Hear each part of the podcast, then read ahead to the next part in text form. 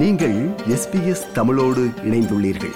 SBS dot com dot AU forward slash Tamil எனும் இணையத்தின் மூலம் மேலும் பல சிறப்பான நிகழ்ச்சிகளை நீங்கள் கேட்கலாம். ஆஸ்திரேலியாவில் பெரும்பாலான கவுன்சில்கள் ஹார்ட் ரபிஷ் கலெக்ஷன் சர்வீசஸ் எனப்படுகின்ற வன் கழிவு சேகரிப்பு சேவைகளை வீடுகளுக்கு இலவசமாக வழங்குகின்றன. ஆனால் எந்த வகையான கழிவுகள் எப்போது சேகரிக்கப்படுகின்றன என்பதற்கு சில விதிகள் உள்ளன. தேவையற்ற கழிவுகளை பொறுப்புடனும் பாதுகாப்புடனும் அகற்றுவது அவசியமாகும். ஒவ்வொரு தனி நபரையும் எடுத்துக்கொண்டால் அதிகமான கழிவுகளை அல்லது குப்பைகளை உருவாக்குபவர்களில் ஆஸ்திரேலியர்கள் உலகின் மூன்றாவது இடத்தில் இருப்பதாக சமீபத்திய தகவல்கள் தெரிவிக்கின்றன. மேலும் நமது குப்பைகளில் பெரும்பாலானவை லேண்ட்ஃபில் குப்பை கிடங்கை சென்றடைகிறது.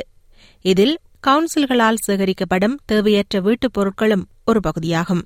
ஹார்ட் ரபிஷ் என வகைப்படுத்தப்பட்ட பெரும்பாலான பொருட்கள் மறுசுழற்சி செய்யப்படுவதில்லை எனவும் இதற்கு பர்னிச்சர் தளபாடங்கள் ஒரு உதாரணம் என்றும் கூறுகிறார். ஆஸ்திரேலியாவின் லாப நோக்கற்ற சுற்றுச்சூழல் அமைப்பான பிளானட் ஆக்கில் சீனியர் ரீசைக்ளிங் கேம்பெயின்ஸ் மேனேஜராக உள்ள Alejandra லக்லெட். It's a very good example of something that cannot be recycled if you think about how furniture is made from so many different materials, right? Let's say a sofa, and it's just pretty much impossible to recycle it correctly or just not financially viable. So that will end up in landfill.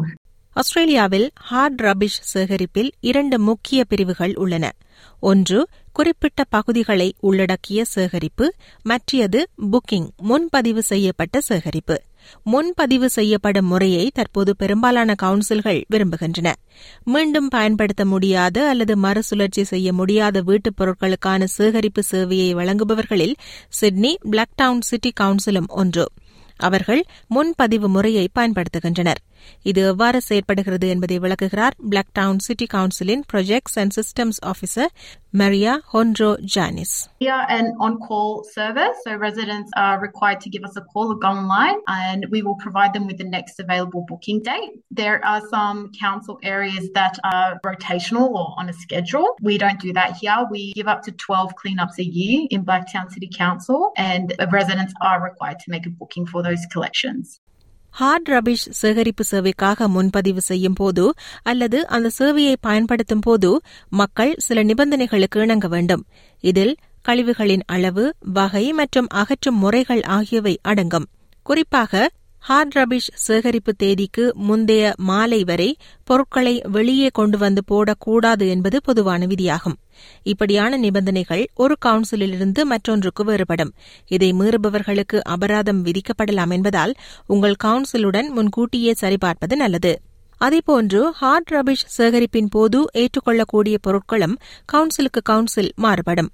மெல்பர்னின் Merribek councillor Mark Riley மெத்திகள் தளபாடங்கள் உட்பட பொதுவாக heart ரபிஷாக கருதப்படும் பொருட்களுக்கான சில உதாரணங்களை வழங்குகிறார் The hard waste are things like household furniture, mattresses and the bases of mattresses, and also white goods. You know, from washing machines to dishwashers, fridges, freezers, and things like that, as well as carpet and the underlay of carpet, and finally scrap metal, timber, and sheet glass. ஆனால் கட்டுமான பொருட்கள் oil tyre உள்ளிட்ட சில பொருட்கள் heart ரபிஷாக அப்புறப்படுத்த முடியாது.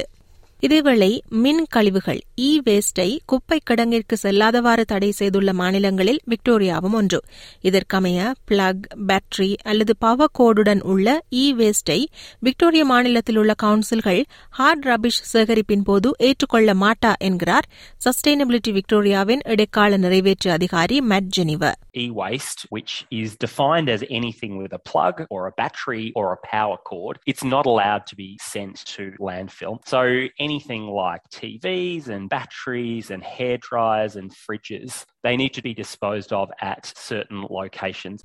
மின் கழிவுகளை ஏற்று மறுசுழற்சி செய்யும் இடங்களை தேடுவதில் கவுன்சில் டிரான்ஸ்பர் ஸ்டேஷன்ஸ் உங்களுக்கு உதவும் என திரு ஜெனிவர் கூறுகிறார் If it's something smaller like a battery or a mobile phone, there are literally thousands of places around Australia that those things can be disposed of at. Supermarkets or Harvey Norman stores or office work stores, those types of facilities often have a disposal point. Hard rubbish சேகரிப்பின் போது paint வண்ணப்பூச்சுக்கள் பொதுவாக ஏற்றுக்கொள்ளப்படுவதில்லை. தேவையற்ற பெயிண்ட்கள் paint back என்ற நாடு தழுவிய இலவச சேவை ஊடாக அப்புறப்படுத்தப்படலாம். அதேவேளை மாநிலங்கள் மற்றும் பிராந்தியங்கள் ரசாயனங்கள் உள்ளடங்கிய நச்சுத்தன்மை உள்ள வீட்டுக் கழிவுகளை பாதுகாப்பாக அகற்றுவதற்கான இலவச திட்டங்களையும் நடைமுறைப்படுத்துகின்றன.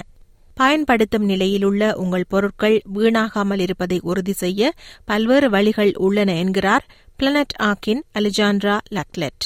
குறிப்பாக கம்ட்ரி மற்றும் ஃபேஸ்புக்கில் அவற்றை பதிவிடுவது அல்லது தொண்டு நிறுவனங்களுக்கு நன்கொடை அளிப்பது என பல வழிகள் உள்ளதாக அவர் வலியுறுத்துகிறார். You put stuff on Gumtree or on Facebook for free, someone will pick it up. It really even helps you to take it out so that you don't have to do it yourself and put it on the curb. You can also sell it or you can donate them as well to charity shops. But just be mindful that whenever you donate something, it has to be in good resellable condition. Otherwise, it will end up in landfill and it's just going to cost those charities money. உங்கள் பகுதியில் heart ரபிஷ்களை அகற்றுவதற்கான வழிகளை பற்றி அறிய உங்கள் உள்ளூர் கவுன்சிலை தொடர்பு கொள்ளலாம் அதே நேரம் recycling near you dot com dot AU என்ற இணையதளத்திலும் பல தகவல்கள் உள்ளன If you want to find different solutions for your items, go to recyclingnearyou.com.au and it will tell you all of the different options for things from mattresses, white goods, paints, batteries, etc., so that you can dispose of them responsibly. விருப்பம் பகிர்வு கருத்து பதிவு. Like share comment SBS தமிழின் Facebook